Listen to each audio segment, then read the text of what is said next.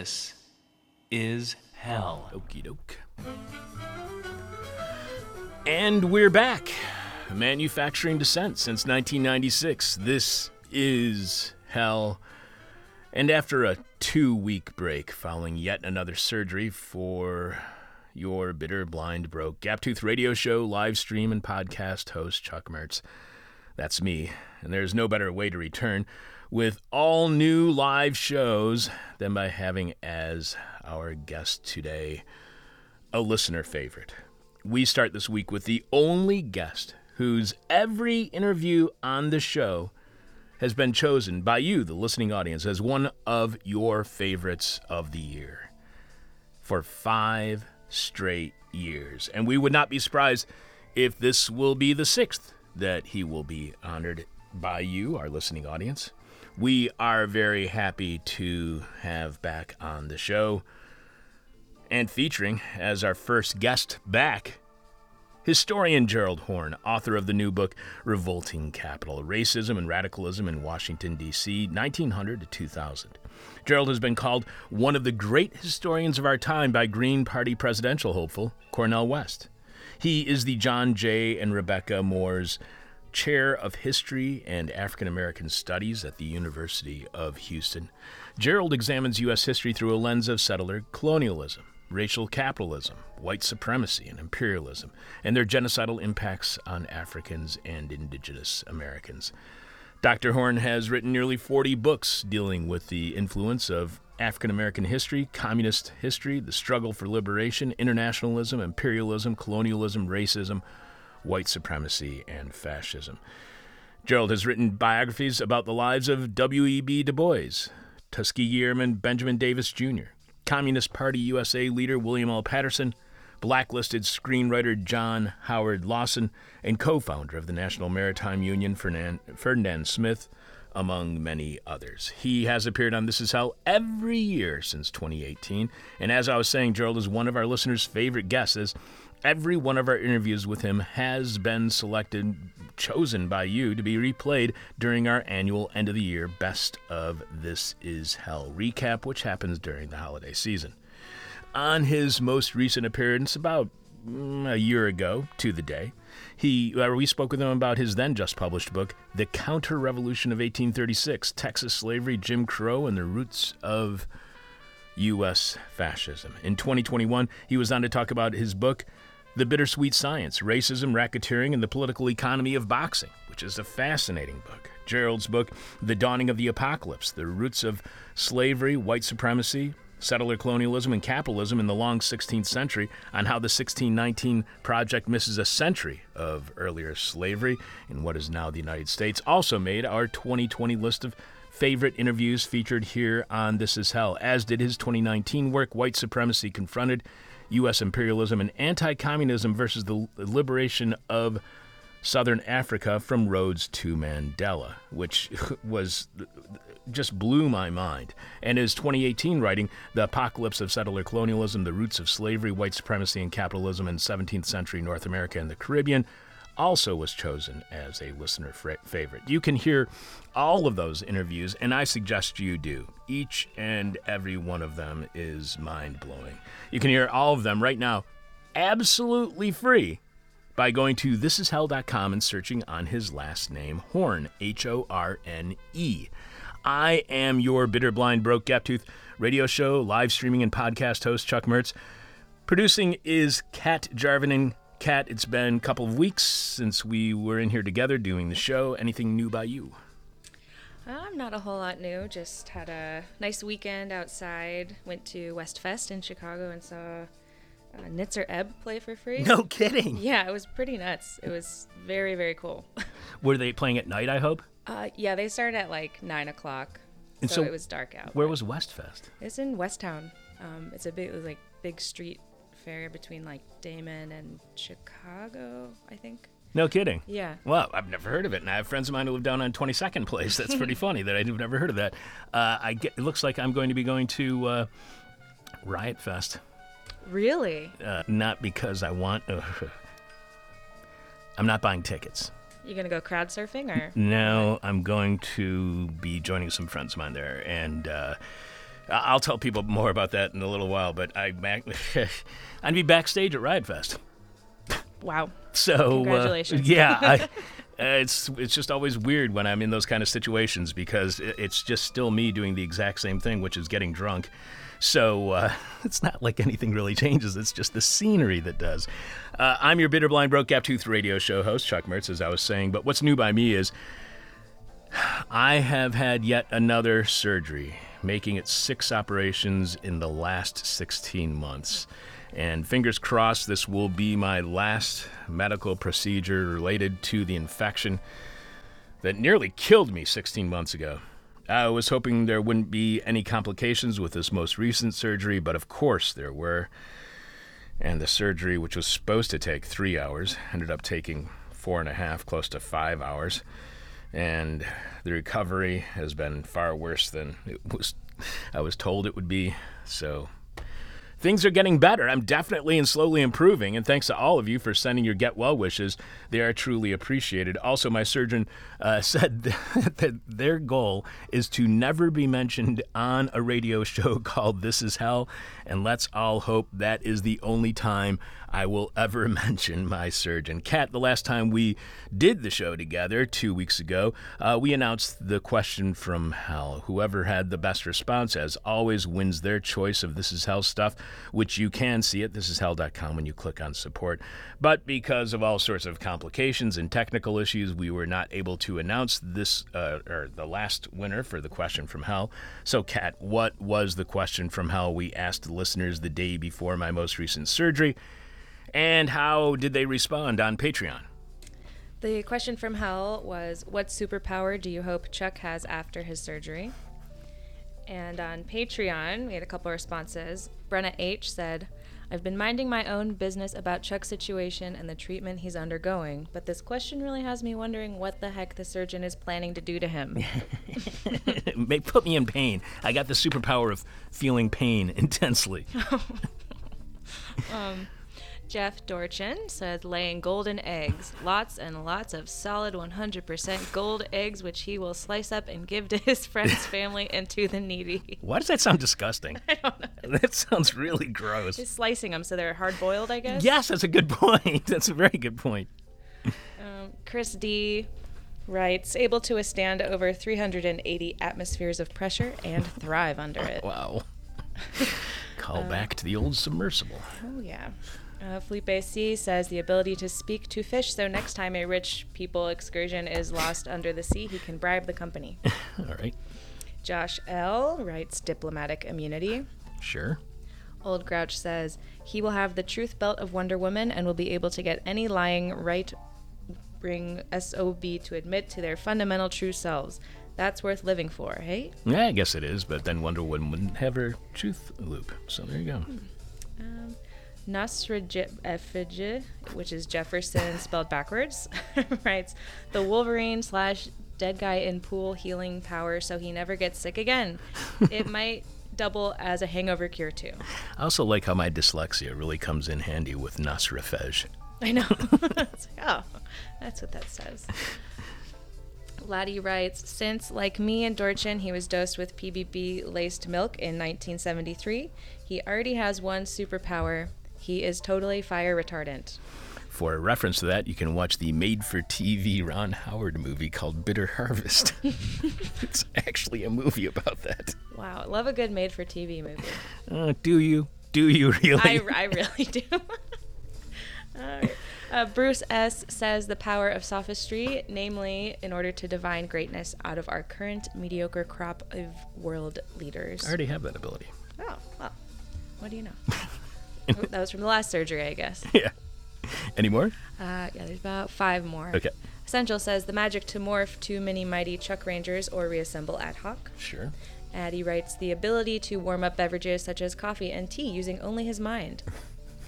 Aristides writes the power of love. Chuck will be able to sing the perfect cover of Huey Lewis's Power of Love Ugh. in a karaoke. Oof. Oof. Little Dippy Dren- Dentist says Chuck will pull himself up by his own bootstraps. Finally. That's a good one. And uh, the last one we have is uh, from Patreon. Braden writes, eye lasers like Cyclops from X Men. Oh, that's kind of cool. cool. You know, a friend of mine went to a Huey Lewis show and was thrown out because he was in the very front row, right in front of Huey Lewis, and he fell asleep and started snoring. so they threw him out. Oh no. We will share your question from hell answers as posted at Discord, Twitter, and Facebook coming up after our talk with Gerald Horne on Washington, D.C.'s racist and racial history. Brave enough to be streaming live, dumb enough to be goofy, stupid enough to think that we could be a regular part of your weekly hangover cure. This is Hell, and Kat has this week's hangover cure. This week's hangover cure is not anti hangover drinks. Last week, techadvocate.org ran an article headlined Debunking Anti Hangover Drinks The Real Solution to Hangovers. The article states that according to CNET's recent health report on nutrition, anti hangover drinks are not the cure we're searching for. Instead, the key lies in following practical steps to minimize hangover effects. However, no conclusive scientific evidence proves that these drinks significantly help with hangover symptoms. Anti hangover drinks claim to cure or prevent the symptoms associated with hangovers by changing the way our body processes alcohol or replacing essential nutrients lost during alcohol consumption. Despite these claims, no conclusive scientific evidence proves that these drinks significantly help. Oh, that was a repeated sentence. I Yeah, sorry, my, my mistake there. That's okay.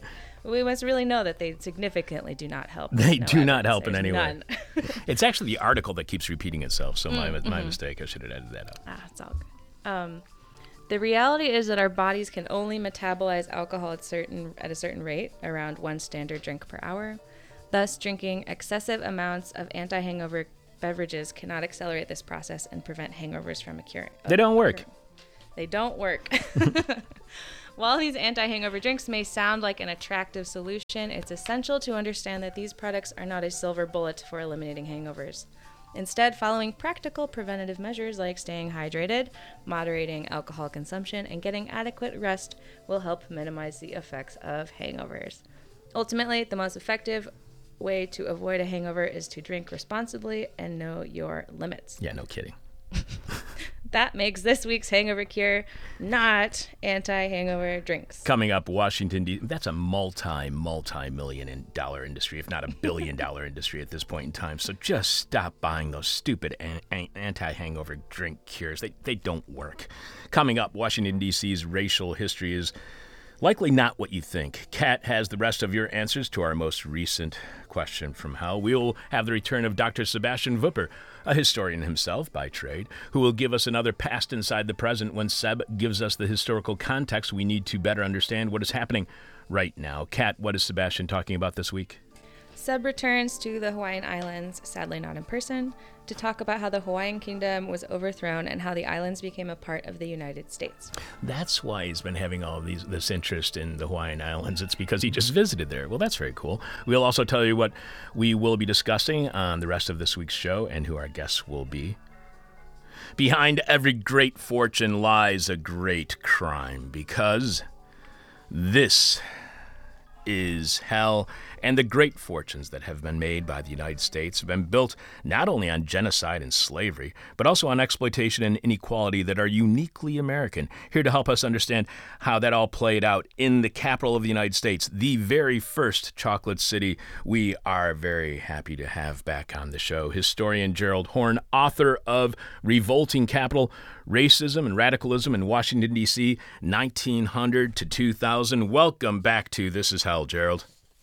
Thank you for inviting me. It's always great to have you on the uh, show, and it's always great to hear your voice. How are you doing? Oh, you know, could be worse. That's the best way to describe everything, I think. You write that in Washington, D.C. in 1919, Carter G. Woodson, dubbed as the father of black history, thought he was about to make history in the worst way. He was near Howard University, the historically black institution within walking distance of the White House. And then there, then uh, there sped by him, he recalled, a Negro yelling for mercy as he was pursued by hundreds of white soldiers, sailors, and mariners, mariners, uh, assisted by men in civilian attire. They collared the young man, then deliberately held him as one would a beef for slaughter. Then they shot him. The stunned historian scurried away furtively. As fast as I could without running, is how he put it, while expecting every moment to be lynched myself. All academics did not react in Dr. Woodson's manner. A Howard professor, described as militant, built a barricade festooned with guns. He and his comrades then engaged in watchful waiting. As one writer put it, the professor, using a rowdy principle, had opened up a new and decent area for Negro habitation. Thousands of fine Negroes live there now as reform emerged from the barrel of a gun. At that time, what sparked that moment of violence? Were these completely random acts, or was racism always seething under the surface in Washington, D.C., and waiting for an excuse to unleash deadly racist violence? It was more the latter. The immediate trigger were inflammatory reports in the Washington Post, then as now the leading publication in the nation's capital that suggested that uh, black men were manhandling and roughhousing Euro American women. And that was taking place against the backdrop of World War I, where the United States had been forced, as ever, to conscript black men to go abroad to fight, fight purportedly for freedoms they did not enjoy. They came back, some of them trained in weapons, and unwilling to accept the racist status quo. Uh, that vignette involving Carter G. Woodson is the immediate paragraph that starts this book, Revolting Capital, which talks about uh, how Washington has been faced with this contradiction. That is to say, at the same time that the United States was purporting to be the paragon of human rights virtue, you saw that Washington, as your opening word suggested, could fairly be characterized as chocolate city. How was it that the capital of a white supremacist state came to have a black majority? In order to understand that, you have to understand slavery ending in the United States in 1865. Keep in mind that during the bad old days of slavery, Washington, D.C rivaled New Orleans as a slave trading market. That too cast a blemish on the reputation of the United States during the antebellum period. But the issue that I focus on heavily in the book at hand is the fact that when African and Caribbean nations began to surge to independence post 1945, post World War II, uh, Washington found itself in a contradiction as it was seeking to appeal to diplomats from these nations who, when arriving in Washington, oftentimes were treated like U.S. Negroes. A so called reform was uh, devised whereby these diplomats would be given buttons to wear on their lapels to show that even though they were black, they were not black Americans. But obviously, that did not fly, not least because uh, black Americans could counterfeit these buttons. And so this creates a dynamic where Washington has to engage in a halting retreat from the more horrible aspects of Jim Crow. But at the same time, Jim Crow, of course, being US apartheid, US uh, racism by law.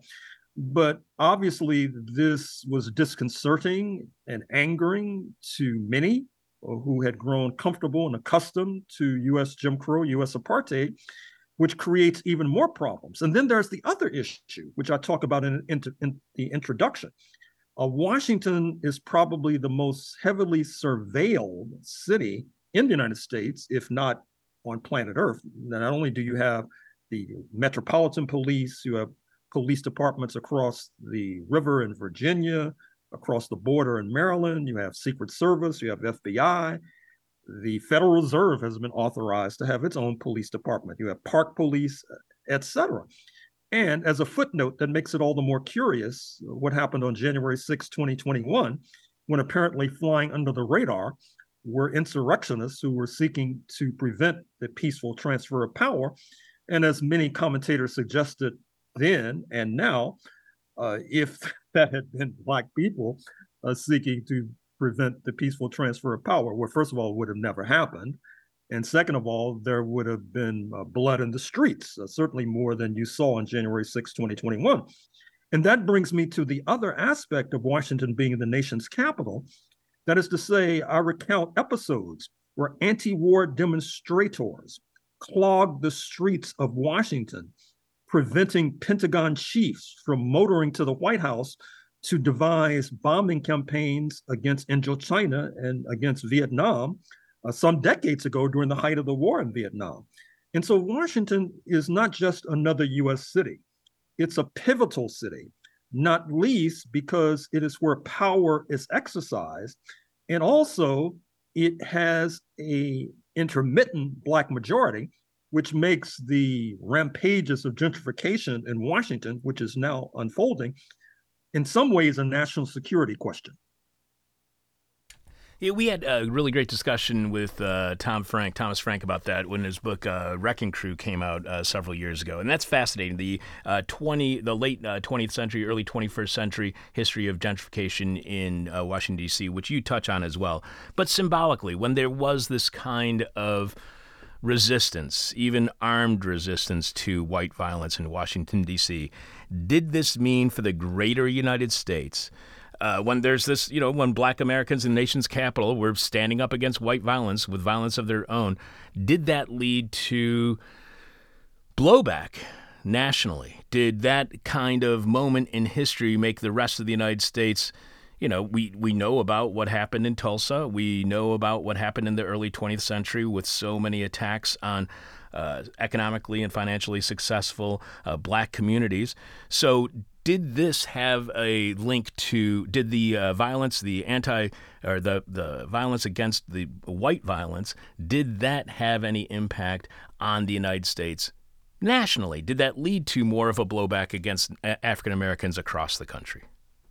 Well it's a mixed bag. Uh, first of all let's look at the question of gun control uh, given the fact that gun control is basically a dead letter despite all of these massacres that take place for example, in Buffalo, New York, Uvalde, Texas, etc., you had bipartisan effort towards gun control in the late 1960s, not least because you had the arising of the Black Panther Party, started uh, in a sense in Oakland, California, but of course having a militant chapter in Washington, D.C. Uh, part of their mantra was confronting the police, oftentimes with arms in hand. Uh, you may recall that it was on May 2nd, 1967, that the newly formed Black Panther Party invaded the state capital in Sacramento, California. And that too led to gun control efforts, indeed, led by then California Governor Ronald Wilson Reagan, who then subsequently became a staunch opponent of gun control. So I would say that on the one hand, the fact that you had these black people arming was seen as a cautionary note by many of the rulers of the United States, perhaps making some more prone to push reform, not only with regard to uh, gun control, but with regard to other measures. For example, that's the heyday of affirmative action, uh, recently given its death blow by the US Supreme Court just a few days ago. At the same time, there are Panthers still in prison to this very day as a result of their armed confrontation with the state. Uh, there are Panthers buried in graveyards too numerous to mention, not only Panthers, but Panther supporters because of their armed confrontation with the state. So, uh, in some, I would say it's a mixed bag. So, let me get back to that just for a second. So, how necessary and important was violence in the early days of Washington, D.C.'s struggle for black liberation. How important was it to have a violent reaction in order to continue any project for black liberation? I would say it's one factor amongst many. I would say the leading factor in helping to explicate the agonizing retreat from the more hard aspects of Jim Crow is the international situation, what I just mentioned with reference to uh, having to appeal to African and Caribbean diplomats in a Cold War context with the then Soviet Union and the United States feeling it would be disadvantaged as a result. That sets the stage. Because keep in mind that if an alien arrives from outer space and studies the history of the United States, that alien may look back at the bloodstained history of the United States. Uh, for example, peaceful protesters being mowed down in the streets, like they're some sort of wild animals in the first part of the 20th century. And then you have the March on Washington of 1963 when 250,000 uh, amass uh, peacefully, uh, which leads directly to the Civil Rights Act of 1964, which supposedly was designed, among other things, to make sure that Black patrons could visit restaurants and hotels. Now, in light of the recent Supreme Court decision, once again out of Colorado, where a web designer is not obligated to accept the business of a gay couple, uh, lawyers, including myself, have raised the possibility that on that premise, the 1964 Civil Rights Act, or at least that portion I just rendered, could be ruled unconstitutional. Now, I think that that's a stretch, but uh, who knows, given the nature of this U.S. Supreme Court.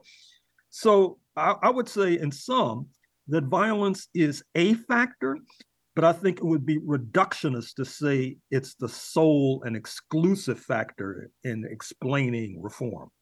And you mentioned that speaking from Kansas City, John Bruce found the real cause of these outbreaks in early 20th century Washington, D.C., was the unusually large number of Negroes in public office. In a city that would deliver a black majority shortly, these well dressed, well housed, educated Negroes were frequently seen in automobiles on Pennsylvania Avenue, a central artery, and some there was a peculiar mixture of racism and class resentment with Dr. Woodson as an ostensible target. Is because you know there's always this binary of race or class and i know that every binary has a shortcoming. Is a class war then a race war in the united states and vice versa? And are both white-based class and race violence resentment against democracy? Are these fights against democracy and possibly even in support of authoritarianism dictatorship or even fascism well, I think you're onto something. In fact, as you know more than most, that was the import of the book we discussed on This Is about a year ago on my book on Texas slavery and Jim Crow and the roots of US fascism. The only footnote that I would add is that I think that there has been a mischaracterization with regard to what has been called the race question, at least as it pertains to African Americans because slavery was the ultimate class question. That is to say, you have a class of unpaid workers. And I think that part of the mistake that has been made, even by radicals in this country, is a failure to acknowledge that fundamental point, which then leads them to misunderstand why there have been fissures in the working class as a whole. The fissures have been characterized as race fissures. That is to say, why is it that uh, poor coal miners in Kentucky oftentimes do not want to join hands with uh, Black proletarians in Chicago? But it actually, in a sense, goes back to the 19th century when there was a difficulty in workers who receive wages joining hands with workers who did not receive wages. What that also suggests is that when the workers who did not receive wages were able to break the chains, break the shackles of slavery happening in Haiti circa 1804, in the United States 1865, this uplifts the working class as a whole. And that is a point of history that I would hope our radicals and even liberals could begin to focus on. You mentioned a businessman named George Calavatinos, who uh, was speaking to Congress, and he told them that he exhorted that since 1776 the nation had never been faced with a more critical situation as we are confronted with today. This is in 1960s Washington, D.C. Born in the District of Columbia in 1921, he acknowledged freely that what I am called is a slumlord, and presumably from his tenants, he learned that planned guerrilla warfare is now in our land, with key activists following the same tactics as Fidel Castro. In fact, he claimed many of these punks were taught by the Cuban leader. His temper flaring, he challenged the many who say dictatorship is not the answer. Well, he clucked, I say we could use some now. According to Nile University, an Egyptian research and entrepreneurial school, fascism is a mass political movement that emphasizes extreme nationalism and militarism, while dictatorship is a form of government where the leader of the country possesses absolute power. Is the goal, then, of white supremacists and those who oppose black liberation dictatorship, as the businessman Calavatino suggested? Or do, do you think it is fascism, as so many critics on the left have claimed? And does it make a difference? It probably doesn't make a difference, particularly to the ultimate victims, who I would characterize as being Black people or those who may be sympathetic to Black people. And I add the latter because recall that in my Texas book, I point out that also subject to being pulverized in Texas post abolition of slavery were those Euro Americans who were seen as overly sympathetic to Black people. In fact, if you look at the cover of my book, it's a picture of a mass hanging of white men uh, who were perceived as overly sympathetic uh, to uh, the newly uh, freed enslaved. Now, I should also add that if you look at the New York Times today, there's an op-ed, actually by University of Chicago law professor Sonja Starr, who says that the next stage for the right wing after overthrowing affirmative action is to get rid of diversity, irrespective of whether or not their qualifications. That is to say, uh, even if um, you have a uh, prize winning Black astrophysicist who wants to apply to the University of Chicago, uh, but uh, he could be turned down. In other words, it would be a great leap backwards to the bad old days of Jim Crow, which meant no matter how qualified, quote unquote, you were, uh, you could be turned down. And of course, there was an attempt to keep you from being qualified by making sure you went to inferior uh, schools. Washington, D.C. has been an exemplar of this trend that I'm talking about because keep in mind that Washington, D.C. was formed as a compromise with the slave owning states. Recall that George Washington, after he was elected, uh, he was ruling from Philadelphia, he was ruling from New York, and finally, the slave owning leaders wanted a capital that was in their jurisdiction. So Washington, D.C. borders Virginia, the premier slave owning state, and it also borders Maryland, which also was a slave owning state. And during the 20th century, as I describe it in the book, Washington, D.C. Uh, was uh, weighed down not only by the kinds of uh, elites that you just described in that quote, but look at the football team. Sports oftentimes is a useful prism through which to view and analyze US society. Note that until a year or two ago, the Washington football team, well, I'm reluctant to mention the word, but for educational purposes, I will. It was the Washington Redskins, which, of course, is a uh, disgusting nickname for a professional team for a good deal of its history, the Washington so called Redskins were owned by George Preston Marshall, who was one of the last pro football franchise owners to move towards desegregation, that is to say, accepting Black football players in a league which is now about 70% Black. So obviously, uh, he was consigning his team to not doing well on the gridiron, which obviously, once again, it helps to contradict some of our friends over at the University of Chicago who suggest that the lure of the dollar and the lure of profit and the desire to have a number one football team whereby you would make more money uh, would not make this effort towards segregation by George Preston Marshall possible. But obviously, he he put certain values above the value of making money. This was happening in the nation's capital, the nation's front yard, at a time when Washington was preening on the global stage as the paragon of human rights liberty. Obviously, something had to give, and eventually something did give. That is to say, the agonizing and reluctant retreat from the more horrible aspects of U.S. apartheid.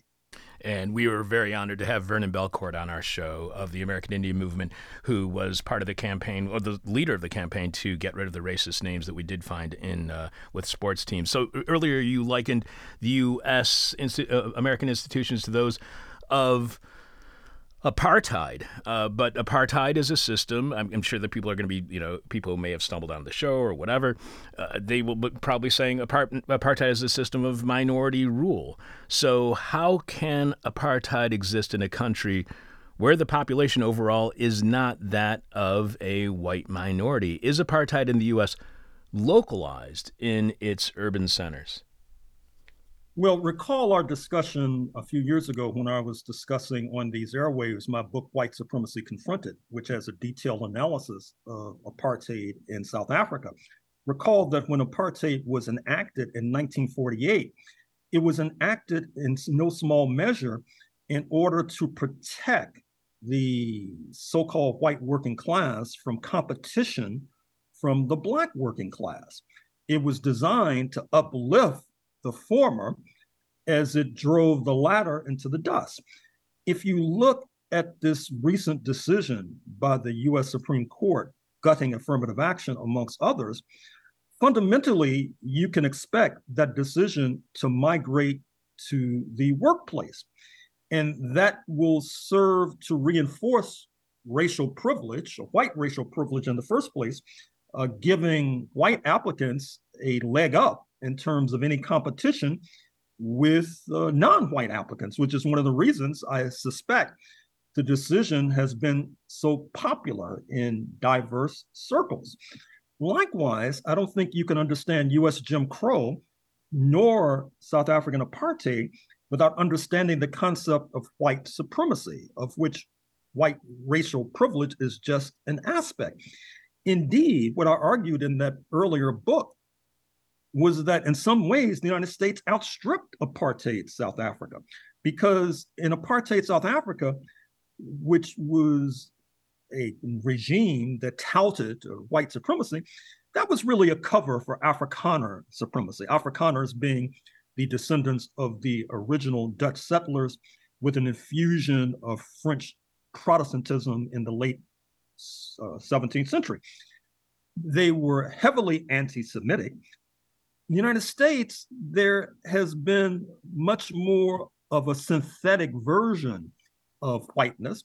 To be sure, there is anti Jewish fervor in the United States, but I think it's also fair to say, as the governor of Illinois could well attest, that uh, the United States has gone the extra mile in combating uh, anti Semitism unlike uh, apartheid South Africa, which is one of the reasons why the regime began to crumble, because it turns out that many of the leaders of the anti apartheid struggle in South Africa happened to be Jewish, like Joe Slovo, who was head of the armed wing of Nelson Mandela's African National Congress, for example. So the comparison between South African apartheid and US Jim Crow is entirely opposite. All right, then you also write it was in the late 1940s that the celebrated Howard University sociologist E. Franklin Frazier was made aware of the unavoidable as Washington became not only a global but hemispheric capital. The ingrained apartheid policies were out uh, there outraged numerous foreign visitors at, at a time when the U.S. was seeking to win hearts and minds abroad, as you were mentioning earlier. Ethiopians uh, would uh, found it next to impossible to book a room at a white hotel, while one enraged South Asian proclaimed, I would rather be an untouchable in the Hindu caste system than a Negro here. By your assessment, is that hyperbole? How can being black in America be worse than being part of a caste system? Is racism in the U.S. uniquely cruel and brutal, and is it recognized as such around the world? Well, the short answer is that it was recognized in diverse circles around the world as being a particularly horrid form of socioeconomic organizing. It's oftentimes difficult to compare horrible aspects of diverse societies, like comparing the system of untouchables in South Asia and the system of Jim Crow in the United States of America. But I will say this you know that I did a book on Rhodesia, now Zimbabwe, which had a system of apartheid not dissimilar from that in South Africa. The white leaders in Rhodesia oftentimes cluck their tongues when espying lynching in the United States of America. Lynching is a horrible phenomenon that is something that even the racists in Southern Africa uh, found uh, quite uh, befuddling. Uh, that is to say, the execution of Black men and women uh, with no due process of law. Uh, there's a particularly hard case about a century ago in Georgia where a pregnant Black woman is lynched, and then the lynchers carve her womb, take out the fetus, and stomp the fetus to death. Uh, this sort of horrible excess has been virtually unique to the United States of America, which makes it possible to suggest if there is an Olympics of racism and an Olympics of horrors, the United States could well be awarded the gold medal. We are speaking with historian Gerald Horne. His new book is Revolting Capital Racism and Radicalism in Washington, D.C., 1900 to 2000. And we will have an autographed copy of his book as part of our raffle coming up as a prize during our raffle at our This Is Hell anniversary and listener appreciation party happening on Saturday, July 22nd. So you write eventually Washington's rulers sought to pivot away from horrendousness as described by the city's doyen, Mary Church Terrell. She said, Indians, Japanese, Chinese, Filipinos, and representatives of other dark races can find hotel accommodations as a rule if they pay for them. The colored man or woman is the only one thrust out of the hotels of the national capital like a leper. So, in a 2016 Smithsonian article, it states that on February 28, 1950, 86 year old Mary Church Terrell invited her friends, two black, one white, with her at Thompson's, a local cafeteria. The four entered, took their trays, and proceeded down the counter line. The manager told the group that the diner's policy forbade him from serving them. They demanded to know why they couldn't have lunch, and the manager responded that it was not his personal policy, but Thompson Company's, which refused to serve African Americans. The group left as chairwoman of the coordinating committee for the enforcement of the District of Columbia anti discrimination laws. Terrell was setting up a test case to force the courts to rule on two lost laws that demanded all restaurants and public eating places in Washington serve any well mannered citizen, regardless of their skin color. Over three drawn out years, a legal battle followed, which ultimately took their case all the way to the America's highest court. This is five years before Rosa Parks refused to give up her seat on a Washington or on a Montgomery bus. Ten years before the Woolworth sit-ins in Greensboro. Did actions in Washington D.C. during the very early stages of the civil rights movement not only predate but influence actions around the United States. And, and why do we know about Rosa Parks and Woolworths, but not as much about Terrell?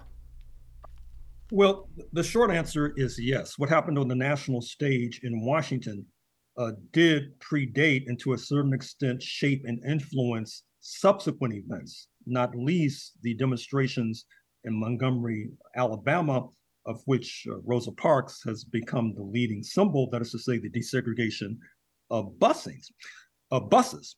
But there is a point that you mentioned earlier that bears reflection. And that goes back to my earlier point where I think that the radicals and certainly the liberals have made a mistake by not looking at slavery being at root a class question. Mary Church Terrell, in that quote, talks about how at a certain point in Washington's evolution, uh, South Asians and Japanese and Chinese could be uh, patronized in hotels and restaurants, but not Black Americans.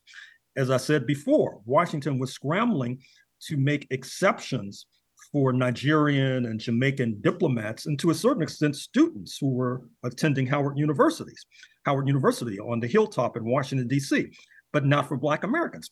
I don't think you can begin to explain this contradiction without understanding something that I thread throughout this book, Revolting Capital, which is that when slavery was abolished in 1865 or thereabouts, the slave owners were not compensated. Now, we talk about reparations for enslavement today. Evanston, Illinois, in your backyard, has moved in that direction.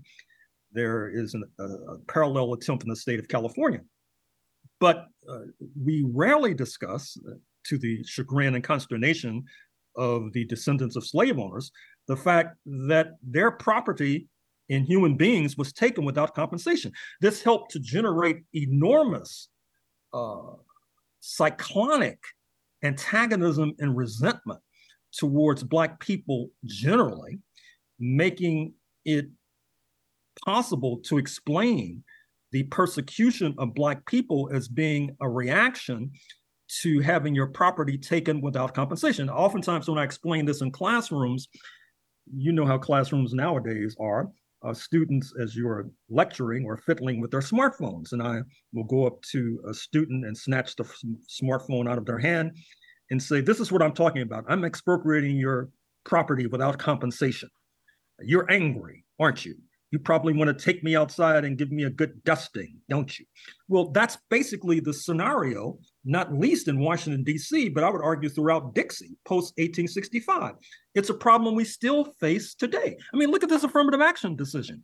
Uh, even though it was portrayed as being solely and exclusively a Black program, everybody knows that with regard to affirmative action, non-minority women are probably the most significant beneficiary but they hardly entered into the discussion because of this fixation if not obsession about black people which i would argue not only stems from the usual tropes we hear about this this revulsion towards darker skin but also to the class question. You have property taken in the billions without compensation plunging many families into poverty generating resentment anger, fury.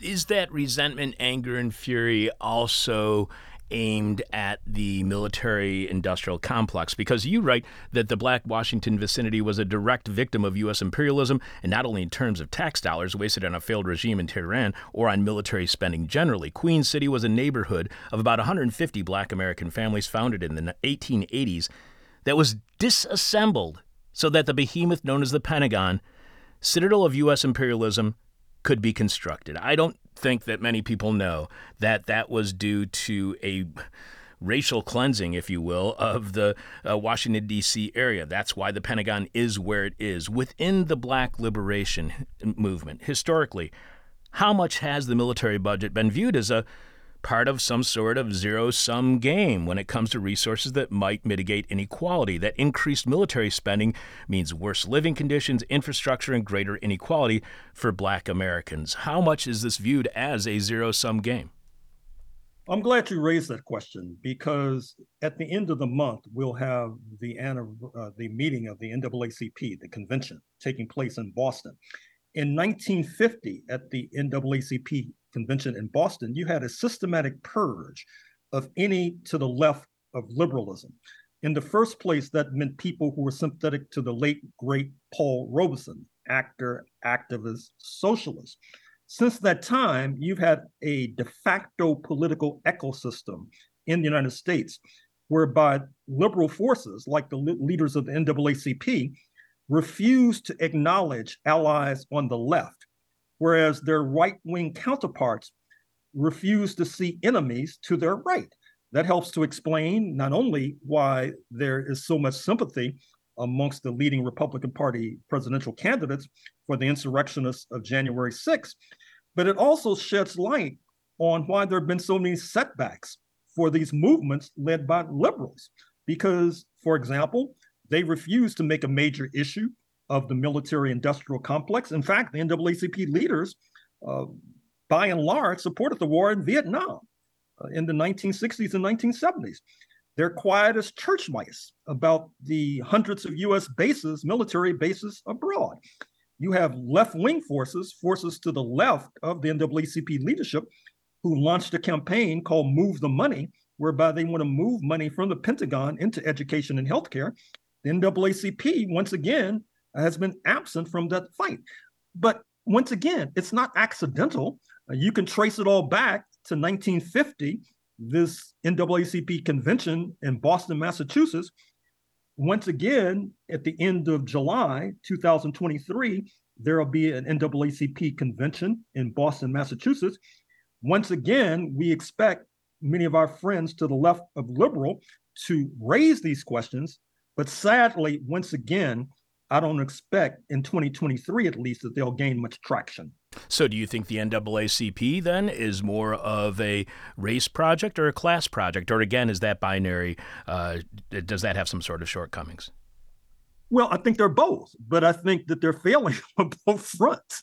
I mean, they're, they're, a class project insofar as they're oftentimes an alliance with the AFL CIO, which, by the way, endured a similar purge of those to the left of liberal in the 1950s. The NAACP represents a mostly working class constituency. Black Americans are overwhelmingly and predominantly workers who sell their labor for a wage in order to maintain housing and have food on the table. But it's a race project insofar as, for example, when I was doing research just a few days ago uh, in Boston, and I would walk into, actually, this was Cambridge, adjoining Boston, and I would walk into enterprises, uh, even a bookstore that had a Black Lives Matter sign on the window.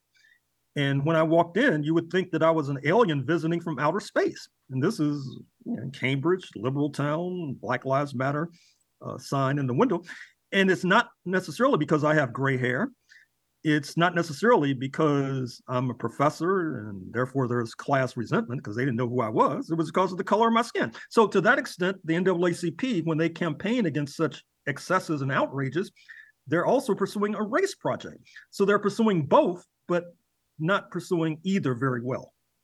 You also mentioned, you were talking about earlier, the impact that national lawmakers have on local policies within Washington, D.C. And you point out that Dix- Dixie often sent to the district the most hardened white supremacists to the detriment of local residents.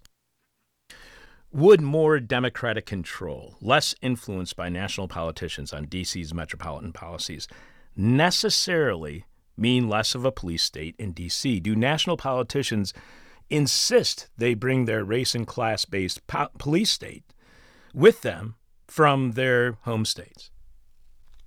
Well, it's hard to say at this point. I think it would have made a, a, big difference some decades ago when you had the likes of Senator Theodore Bilbo of Mississippi, who was head and shoulders above the rest in terms of uh, spouting and exemplifying white supremacy. Congress put him in the position of being the de facto mayor because uh, until quite recently, in recent years, have you had the move towards home rule, where Washington could have its own elected mayor. Uh, today, uh, given the fact that Washington has advanced pretty far down the road compared to 1947, for example, when it comes to anti racism, I'm not sure if having more home rule in Washington is going to have that much of an impact on national politics, although I am wholly in favor of more home rule for Washington, up to and including the current demand in Washington that Washington be a state with two US senators that could tip the balance against the right wing, which is one of the reasons why it's going to be difficult to uh, get that uh, legislation or even constitutional amendment passed.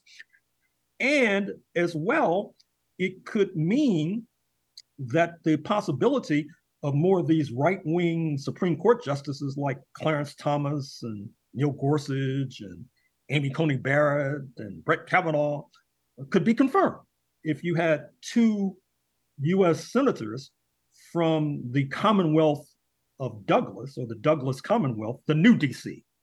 Frederick Douglass, of course, being the man we're referring to, the great 19th century abolitionist who spent his waning years in Washington, D.C. You also mentioned the Red Scare of the post war era, writing that by 1947, as the Red Scare was heating up and the Communist Party had yet to be weakened profoundly, communists and their allies were in support of a 50 building strike at the heart of power by these workers, which, according to scholar Mary Elizabeth Harding, was possibly the only example of an all African American union that supported the refusal of the leadership of the local to sign the non communist affidavits and remained on strike for over two months until the issue was resolved. And in a, a signal development, that portended the weakening of both unions and the Communist Party, the NAACP, declined to become active in the Citizens Support Committee in support of the cafeteria workers who are striking. So some critics are arguing that in the recent Greek elections at the end of last month, that ended in a right wing landslide, that was partly due to the more left wing party's unwillingness to embrace a stronger class politics. How potent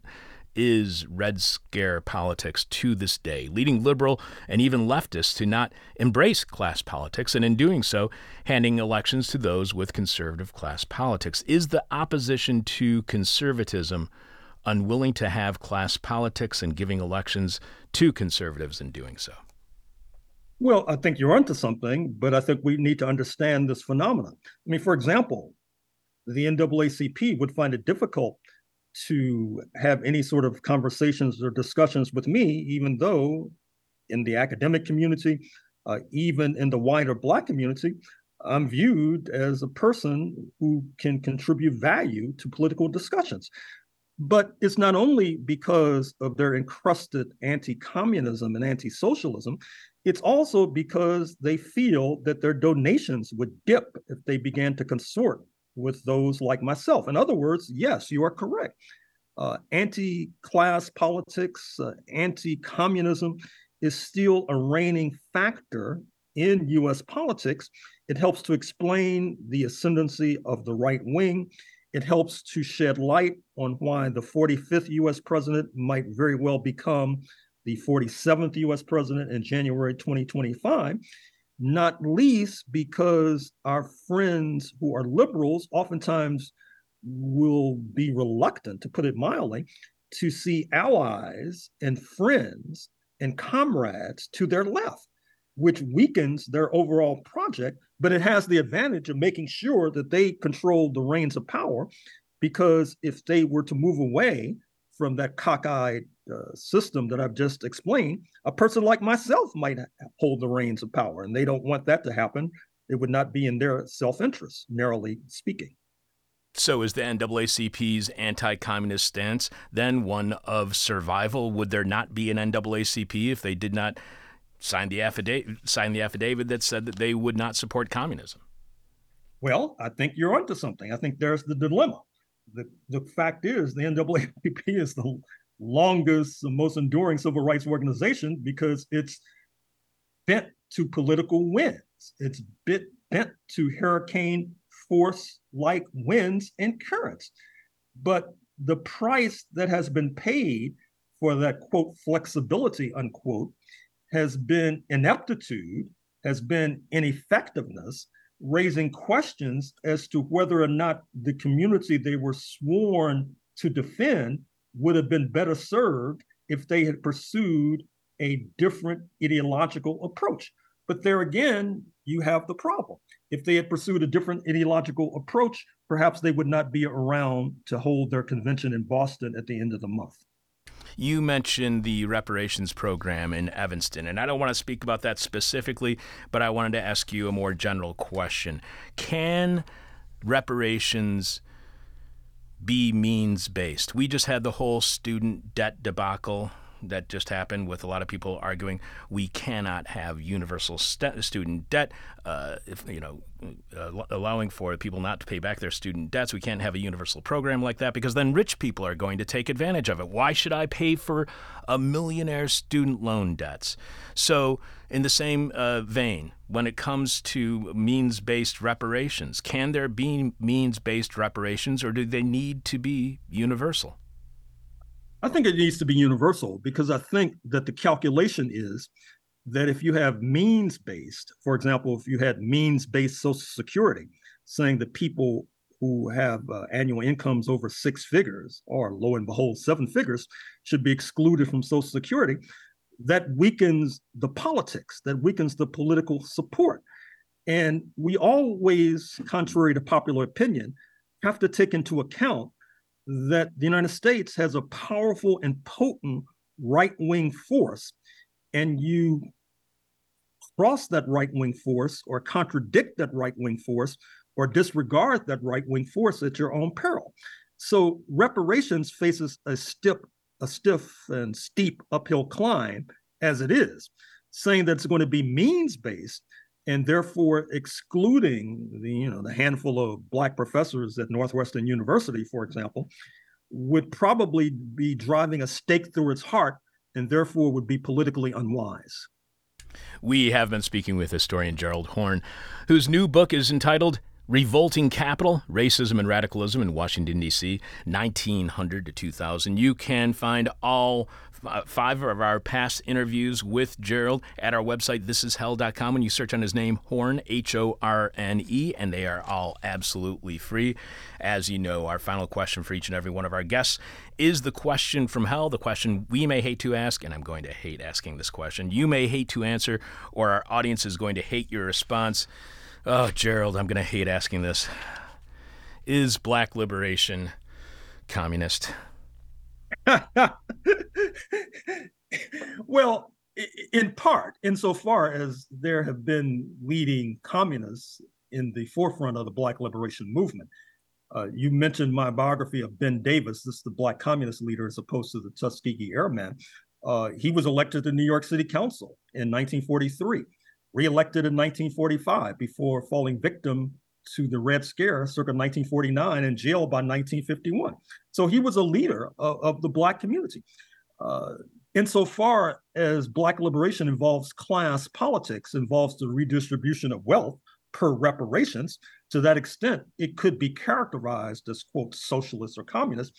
But by and large, I think it's an error to slap that label on the Black liberation movement because there are many people in the movement who are liberal. There are many people in the movement who are moderate.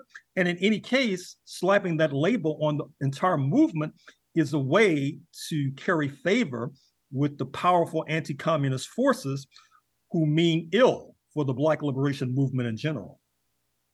Gerald, it is always a distinct pleasure to have a conversation with you. Thank you so much for all of your support. Thank you for coming on our show every year since 2018. We really appreciate it and uh, look forward to having you. Oh, wait, I know you're working on a new book. You're always working on a new book. What's your new book about? Next year, Armed Struggle, question mark. Panthers, communists, black nationalism and black liberals in Southern California through the 1960s. So, should Governor DeSantis be work on cens- be working on censoring your book already? I'm sure he is. All right. Gerald, it's always great to hear your voice. Thank you so much for being on the air, and uh, we'll speak to you soon. Thank you. Good luck. Take care. This is not the media. This is hell. Man, I love speaking with that guy. And you know this is not the media that is the corporate establishment media, whether publicly or privately owned, because you will not hear Gerald's brutally honest and accurate take on U.S. history, which ex- challenges the myths of exceptionalism and innocence that we are all indoctrinated into believing, maybe even groomed, myths that are constantly reinforced every day by corporate and state propaganda. If you enjoyed our conversation with Gerald, show your appreciation for This Is Hell, providing nearly 27 years of content that you cannot get anywhere else, giving airtime to opinions and perspectives you won't hear anywhere else, and providing that content to you absolutely free since 1996, including nearly 10 years of free shows that you can find at thisishell.com right now. Show your appreciation for all that by becoming a subscriber to our weekly bonus Patreon podcast, which goes live on Patreon at patreon.com slash thisishell every Thursday morning around 10 a.m. Chicago time. Or you can show your support for completely listener-supported This Is Hell by visiting thisishell.com and clicking on support. You also know this is not the media because name another media outlet outlet, another radio show, another live stream, another podcast that actually throws a party for you every freaking year. Join us for the upcoming This Is Hell anniversary and listener appreciation party and art opening of This Is Art on Saturday, July 22nd, beginning when doors open at 3 p.m. at Carrie's Lounge, 2251 West Devon Avenue in Chicago's Westridge neighborhood, between Oakley and Bell. Meet past guests, see old friends, make new ones, join with others who listen to the show as we celebrate yet another year on air. There will also be live music, good food, and a raffle of really amazing This is hell related gifts. Real quick hat tip to the great people over at Marz Brewing and WLPN Lumpen Radio. We will also have brand new This Is Hell swag that will be available and will be part of the raffle as well. Stay tuned in over the next couple of weeks as we share more details. Kat, what was our most recent question from hell, and how have listeners answered on Discord, Twitter, and Facebook? The most recent question from Hell was What superpower do you hope Chuck has after his surgery? On Discord, Kim G says Flora power. okay. Cam says the ability to talk to animals so we can finally find out what's up with these things. I want a Mel interview. Who said that? Uh, Cam. Okay, C A Um, says wizard eyes, improvise or improved vision, but only into the subtle realm. Yeah, but I need to have the disability in order to get certain perks. But also, I wouldn't mind the lack of discrimination. Uh, hard, hard, hard choice. Hard choice there. um, EXC0422 says Due to objects left behind by the surgical team during the course of the procedure, Chuck will awaken from his anesthesia as Edward Scalpel Hands. Gross. Um, so those were Discord. This is now on Twitter. Yesias says the power to read books and articles in his sleep so he can continue his streak of great interviews. Get well soon, Chuck. And ruin my sleep, by the way. oh, yeah, right. Uh, Dean T writes the ability to convince everyone that less is more, thereby solving the worldwide problem of ecological overshoot. Excellent. On Facebook, we have Margie saying perfect health. Hmm. John T writes the ability to tr- transmit radio without external equipment, same as bionic Bigfoot. I see. Don't know what. Bionic Bigfoot. I don't know who. Bi- what is I think that's a Bigfoot? reference to a Six Million Dollar Man episode, maybe? Oh, I have no okay. idea. Good lord, the fact that I know that is sad. That's the superpower I want to not re- remember any Six Million Dollar Man episode. Tom uh, W says anarchism. Ray O writes super immunity. Kelly H says I read Ray O's answer as well as as super immaturity. if that tells you anything about where my head is at. or what Kelly H knows about me. Ronaldo Magaldi says 2020 vision. Pete writes a giant pile of money. That's a superpower, isn't it? Yes, and a winning lottery ticket is as well. Mm-hmm. SLS says the ability to psychically torment billionaires, Henry Kissinger, and other fash into repentance. Go, Chuck. Essel, thank you so much for all of your kind words that you keep sending me, and it makes me feel really great every time I get a message from you. Any more? Uh, there are two more. We have Matt L writes extra limbs. And Fabio AJL writes the ability to not miss his button. If I had extra limbs, I mean, I can can hardly control the four I have. One of them is pretty shot right now. The other one's almost done. So yeah, I got a lot, a whole bunch of issues there. I'm going to select this week's question from Hell winner. Cam, I'm going with you simply because you mentioned that we should do an interview with Mel. I should have the superpower abilities to have an interview with Mel. I often have interviews with Mel. They go like Mel saying something to me, like meow, and then me in translating that for other people around me. And you wouldn't believe how offensive Mel is. He's a very offensive guy. He's got a lot of hate in that little body. So, uh, coming up, the past inside the present with historian Sebastian Wüpper. Kat will have more of your, or not more of your answers. She will be announcing this week's question from hell for you, our listening audience, and we will be telling you what's happening the rest of this week here on This Is Hell. The future ain't what it used to be, and neither is our past. This is hell. Take it away, Sebastian. The past inside the present. Why am I muted? Anyway, uh, I fixed my internet. Hey, you can hit your button Yes, way better yes, than I, hit, can. I, I hit my I hit my button. Now now I'm back. Uh, excuse me. Okay, from the top. One, two. This week I am once more returning to the Hawaiian Islands, the history of which we left somewhat unfinished. So yes, we are this week returning to the 50th state, the 5-0 as probably no actual Hawaiian calls it. Uh, how did Hawaii end up being a state?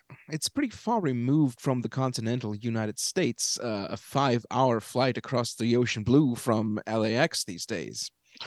The last time I talked about the history of the Hawaiian Islands, they were still the Hawaiian Kingdom, with a series of kings all called Kamehameha from the House of Kamehameha, which is the reason why there are so many Kamehameha roads, avenues, and highways over there. As the 19th century progressed, an increasing number of foreigners tried to get their hands on Hawaiian lands. The islands being volcanic meant that they had incredibly fertile soils, and due to the tropical climate, crops can grow year round. One of the issues that the Hawaiian kingdom ran into was that all these Europeans and Americans who came to the islands to grab land introduced the concept of exclusive land ownership to a people who had never heard of such a thing before and you have to admit it is kind of a silly concept if you think about it. So, in order to keep these pesky land grabbers away, the American born first Chief Justice of the Hawaiian Kingdom, uh, a man by the name of William Little Lee, convinced the king to divvy up the lands and give the Hawaiian people legal titles to them so that the foreigners couldn't just waltz in and declare the lands their own because they were just the first people to do so. But the way that system was set up only made land grabbing easier, actually, because the Hawaiian people were, as I said, not really on the same page as everyone else when it came to the whole concept of owning land legally. Another problem was that the American Chief Justice uh, himself was emblematic of a larger issue.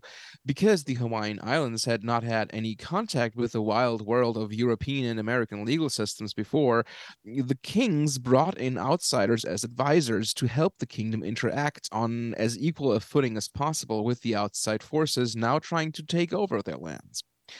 But those advisors seldom acted without ulterior motives. And so, against all attempts at the contrary, a large share of Hawaiian prime lands ended up in the hands of white planters from the United States and other places around the world outside of the Hawaiian Islands.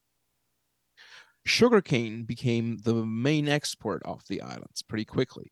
And as we all know, sugar is an extremely work intensive crop. And the Hawaiian Islands didn't quite have the workforce to feed the sugar plantations that cropped up on all islands over the course of the 19th century. Uh, but, well, it was the 19th century, so the planters were in a bit of bit of a pickle there because the African slave trade was no longer really the cool thing to do. So the planters instead imported workers from other places. First, about 50,000 Chinese workers were brought to the islands between 1852 and 1887. But since the planters were suspicious of having that many workers who were all one homogeneous mass under them, they decided to import people from other places as well, so that workers would not have such an easy time organizing. The next wave of workers came from Japan, and then followed a wave of workers from Korea, and then in the 20th century, um, also a bunch of Filipinos were brought in to work on the sugar plantations. And these plantation owners became extremely filthy rich from their operations and eventually consolidated into five corporations that ran most of the island's sugar planting and processing businesses. These big five, as they were as they became known, uh, then also wanted to have a say in the way that Hawaii was run politically pressured by the planters, who the Hawaiian king David Kalakaua negotiated the reciprocity treaty with the United States that allowed importing Hawaiian sugars to the continental U.S. without an import duty in 1875. But wait, you say David King David Kalakaua? That's that's right. That's not a Kamehameha. Uh, the direct line had ended when King Kamehameha V died in 1872 without leaving any heirs. After that, the Hawaiian legislature uh, elected their next king, Lunalilo, who was very popular and tried making Hawaii more democratic. But Lunalilo died only two years after ascending the throne, again without leaving any heirs. And again, the legislature voted, this time for David Kalakaua, uh, who, who would succeed King Lunalilo. Uh, but Lunalilo had appointed an American financier and businessman, um, a guy by the name of Charles Reed Bishop, to the post of Minister of Foreign Affairs. Bishop also married into the House of Kamehameha, which down the line gave him ownership of a vast amount of former crown lands. Bishop tried to convince King Lunalilo to cede Pearl Harbor to the United States in 1872. But the king died before Bishop could succeed in talking the king into giving the land to the Americans. And what happened next began the ultimate downfall of the independent country of Hawaii. In the election after Lunalilo's death, the choice had been between Queen Emma Rooke, the widow of the deceased Kamehameha V, uh, the fourth. There's too many of these guys, uh, and David Kalakaua. Queen Emma, however, refused to give up without a fight and had her followers start a riot in Honolulu, attacking the Hawaiian legislature in what was called the Honolulu Courthouse Riot. And because Hawaii had no standing army and the local police refused to act, uh, in an act of desperation, uh, uh King King David then asked for American troops to crack down on the riot. From this position of weakness, the new king was then forced to cede Pearl Harbor to the United States Navy. In the following years, the effects of the reciprocity treaty, you know, the whole treaty where the sugar planters could import sugars without import taxes into the United States, came into full effect, turbocharging the Hawaiian sugar industry and making the sugar planters even more filthy, stinking rich than they already were. When the king refused to continue playing along, the American planters and military uh, interests organized a series of rebellions which ended in 1887 with the so-called Bayonet Constitution, in which King Kalakaua was forced to give up most of the powers of his position. The voting structure of the kingdom was also changed under this constitution. Steep property requirements for voting were introduced, and all Asians were stripped of voting rights. After King Kalakaua died in 1891, his sister Liliuokalani ascended the throne. She was the first and last queen of the Hawaiian kingdom. She inherited a deeply, deeply troubled realm. She herself had been part of a previous attempt to overthrow the government and get rid of the Bayonet Constitution, but to no avail. Right after ascending the throne, she began drafting a new constitution to, you know, reinstate powers to the crown that the Hawaiian king kings hat in in the past. In her autobiography, she wrote that she received petitions from many of her native Hawaiian subjects to get rid of the Bayonet Constitution and give control of the kingdom back to its original people. When the foreign businessmen got wind of these developments, they formed a quote unquote committee of safety to plot the overthrow of the monarchy once and for all and to get the islands annexed by the United States. This committee of safety then claimed an quote unquote immediate threat to American life and property in a cry for assistance to the US Navy that was then stationed at Pearl Harbor. And the US Navy then posted American Marines and sailors throughout Honolulu. Uh, the Queen chose to try and avoid the blood of her people shed uh, by these overwhelming forces and resigned, thus giving up Hawaiian sovereignty. Two years later, a counter rebellion in uh, Queen Liliuokalani's name failed, resulting in the final dissolution of the exiled royal government and the imprisonment of the former queen. In 1898, the businessman's dreams finally came true, and the Hawaiian Islands were officially annexed as a U.S. territory by President William McKinley, who wanted to secure Pearl Harbor as a base uh, in the Spanish American War. Meanwhile, Native Hawaiian culture was aggressively suppressed. Following the overthrow of the monarchy, teaching and speaking of the Hawaiian language by Native children uh, was you know basically always punished schools were only allowed to teach in english and this only changed back in the 1980s after decades of lobbying to save the native tongue of the, the islands from extinction what happened in the period after annexation was that Native Hawaiians became increasingly pushed out of their own lands, a process that is still continuing today, actually. To find paid work, many Hawaiians then went to the continental United States, and that transfer of workers had a bunch of lasting unintended consequences. The Hawaiians introduced Hawaiian music to Americans and started a musical fad in the 1920s. Hawaiian music would have a deep and lasting impact on American music at large. The steel guitar staple twang of country and Western music, that had its beginning with Hawaiian music being brought into the United States after annexation. And this leads me to one closing anecdote accompanied by lawnmowers. Hawaiian guitars and Hawaiian music bear the traces of the islands being at the crosswinds of the world. In the late 1890s, British Lord Vancouver gifted King Kamehameha the Great a herd of cattle. The king liked these funny animals so much he put a kapu on them, so like a taboo.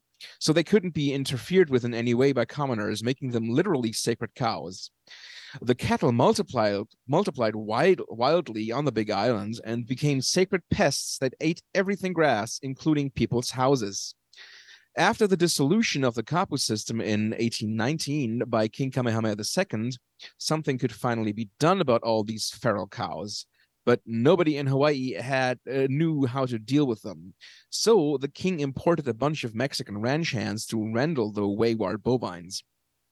And the ranch hands brought with them guitars they then left the Hawaiian natives with, who then taught themselves how to play, hence the lap positioned way that you play a steel guitar. And that's why country and western steel guitars are played that way, by the way. One more thing Hawaiian music also often includes, well, yodeling and that too was something the Mexican ranch hands brought along with them. And why in the world do Mexican ranch hands yodel? Because they picked it up from German and Austrian immigrants to Mexico. Because the world has always been connected in much more direct ways than we commonly believe. Well, in order to loop back to my trademark downer ending, I should add that more native Hawaiians live off of the islands today than do live on them because due to foreigners buying up and annexing all the land and using it for tourism, agriculture, and shooting ranges for the American military. It's extremely difficult to live there now. It's extremely expensive to buy housing on Hawaii, especially for natives who tend to be underprivileged and in that they are just like most other folks who come from places that all kinds of other people who just have more money and power than the native borns find super attractive to live at victims of capitalism because well hawaii may be paradise but only for those who can afford it because you know something something living in hell after all Sebastian, great to hear your voice. That's really fantastic. I did, I knew the connection between uh, German and Austrian and Mexican music. I did not know the connection between Mexican and Hawaiian music. That is absolutely outstanding. That's yeah, really... it's kind of a it's kind of a mind blow. Like musical histories, like musical and culinary histories are always these things where you're like, wait, how, how did that end up there? Yeah, I found out about the German uh, influence on Mexican music because my girlfriend had a class at the Art Institute on ambiguity in art. And it, hmm. it, sounds like one of the most fascinating classes ever, and I really wish I would yep. have sat in on it. Sebastian, thank you very much. Great to hear your voice again, and we'll be speaking to you next week. Oh, yeah. Take care. All right. Bye. Bringing you bong hitting journalism since 1996, this is Hell. Kat, what is this week's question from Hell for our listening audience? This week's question from hell is What are you going to do with all the coins you are hoarding? What are you going to do with all the coins you are hoarding? That is going to, when we post it on Facebook, Discord, Twitter, uh, it's already up at our Patreon page. We'll be sharing it with an image that producer Richard Norwood took, uh, finding out when how he found out that there is going to be apparently a coin shortage. The person with our favorite answer to this week's question from hell wins your choice of whatever This Is Hell swag you want. You can check out all of our merchandise right now by going to thisishell.com and clicking on support. You can leave your answer to this week's question from hell at our Facebook page, facebook.com slash this is hell radio, or you can direct message it to us via Twitter at this is hell radio, or you can just post it at our Twitter page when we post the question, or you can uh, put it at our uh, Discord or Patreon page just email us at chuck at thisishell.com. But we must have your answer by the end of this week's show when we will be announcing, as we always do, announcing the winner following Jeff Dorchin and his weekly moment of truth. Kat, what's Jeff talking about during this week's moment? I actually am not sure. Oh, yeah, he sent it to us, and I forgot. Did you. Uh, what was I it? don't know if I got that email. Yeah, so. that's my fault. All right, we'll tell people tomorrow. All right. my painkillers are wearing off. So, Kat who are this week's upcoming guests here on This Is Hell? Um, this week's upcoming guests, uh, we have Truth About or Truthout Board President Maya Schenwar returns to This Is Hell to discuss her recent article Right wingers push death penalty reinstatement bills as part of hardline agenda. The same forces that are attacking abortion, trans healthcare, and racial justice are also pushing for more executions. And when producer Dan Kugler uh, confirmed with Maya, I saw their back and forth, and apparently they're old friends. Who knew? Oh, cool. Very weird. And who else is going to be on this week's show? Journalist Umar Farooq will be on to talk about his ProPublica investigation In Arizona water ruling, the Hopi tribe seeks limits on its future, or sees limits on its future. Arizona's unique method for awarding water to tribes was supposed to open up economic possibilities beyond farming for the Hopi tribe. Instead, the tribe says it has dashed their dreams of building a thriving homeland. One of the weirdest things about that article is the copper mining company that has contaminated a lot of the aquifer and therefore the water that Hopi uh, have access to. That's actually a company that dates back to 18th century England, and they were an importer of plantation cotton. So apparently their business model is colonialism. Thanks to Kat Jarvinen for producing. Thanks to me for not mispronouncing Kat's first name. I am your bitter, blind, broke, gap tooth radio show, podcast, and live streaming host, Chuck Mertz. Join us for our This Is Hell anniversary and listener appreciation party, as well as the opening of this year's edition of This Is Art on Saturday, July 22nd at the bar downstairs from where I'm sitting right now, Carrie's Lounge, 2251 West Devon Avenue in Chicago's West Ridge neighborhood. There's art, there's music, there's food, there's a raffle, and we have been getting some fantastic raffle prizes donated to the show. That's the This Is Hell anniversary and listener appreciation party and opening of This Is Art, all happening on Saturday, July 22nd at the bar downstairs from where I'm sitting right now, Carrie's Lounge, 2251 West Devon Avenue in Chicago's West Ridge neighborhood. Making learning about evil fun since 1996. This is hell. My demon is on my butt. Ah. My demon talks to me in profanity like a sailor.